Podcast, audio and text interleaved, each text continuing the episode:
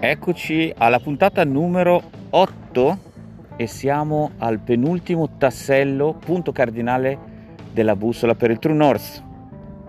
Support team, cioè il leader o la leader autentici hanno persone intorno da cui apprendono, da cui sono sostenute e da cui possiamo dire Bill George la mette come ci fanno stare nel binario, um, ci fanno stare on track. No? È molto forte questo concetto e pone il tassello, il punto cardinale proprio alla base della bussola. Eh, quando lo vedrete nel libro, il modellino, che è una bussola, eh, il, è come se fosse al sud. Quindi il support team forse è la parte principale, quella che predilige Bill George nella sua esperienza. Eh, cita una, una, frase di Warren Bennis all'inizio eh, che dice in sintesi se avete un gruppo che vi dice la verità, se avete qualcuno che vi dice la verità, se avete persone del genere intorno a voi, cos'altro conta?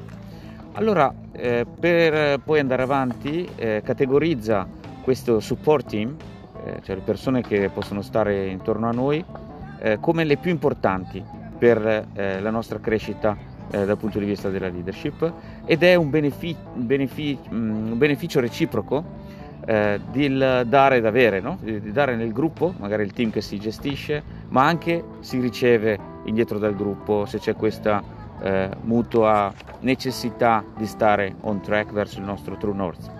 Eh, quali sono queste categorie? Beh, prima di tutto dice alcuni leader prediligono per esempio eh, la famiglia, cioè hanno comfort eh, nella famiglia e, e soprattutto, diciamo così, è una parola brutta, ma esercitano la leadership autentica, per esempio, nel, tras- nel trasmettere ai figli eh, i propri valori e, e dire, parlare da, da, uomo a uomo all'interno della famiglia o da donna a donna, per, non vogliamo fare gender bias. Oppure la categoria del mentor, che non è semplicemente una persona che ci aiuta, ma è anche una persona che ci fa, che ci sfida, che ci mette in difficoltà, che ci fa vedere come stanno le cose o come potrebbero stare le cose. Ovviamente ci sono ancora in questo capitolo molti esempi eh, di persone che lui ha conosciuto, di vari, di vari CEO.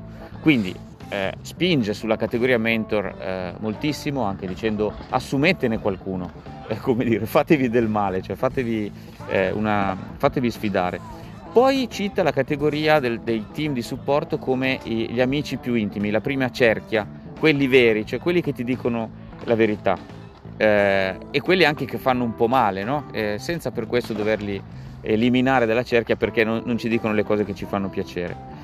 Eh, poi invita a crearsi un, un, un, support team, anche persone che magari non sono nella prima cerchia, ma con i quali eh, ci si può vedere eh, costantemente, con frequenza costante eh, un network eh, di supporto comunque va creato. Ogni persona che sviluppa la propria leadership ha un network di persone a cui fa riferimento fino a diventare quasi formale e quindi un CEO che eh, si crea un cosiddetto board of directors.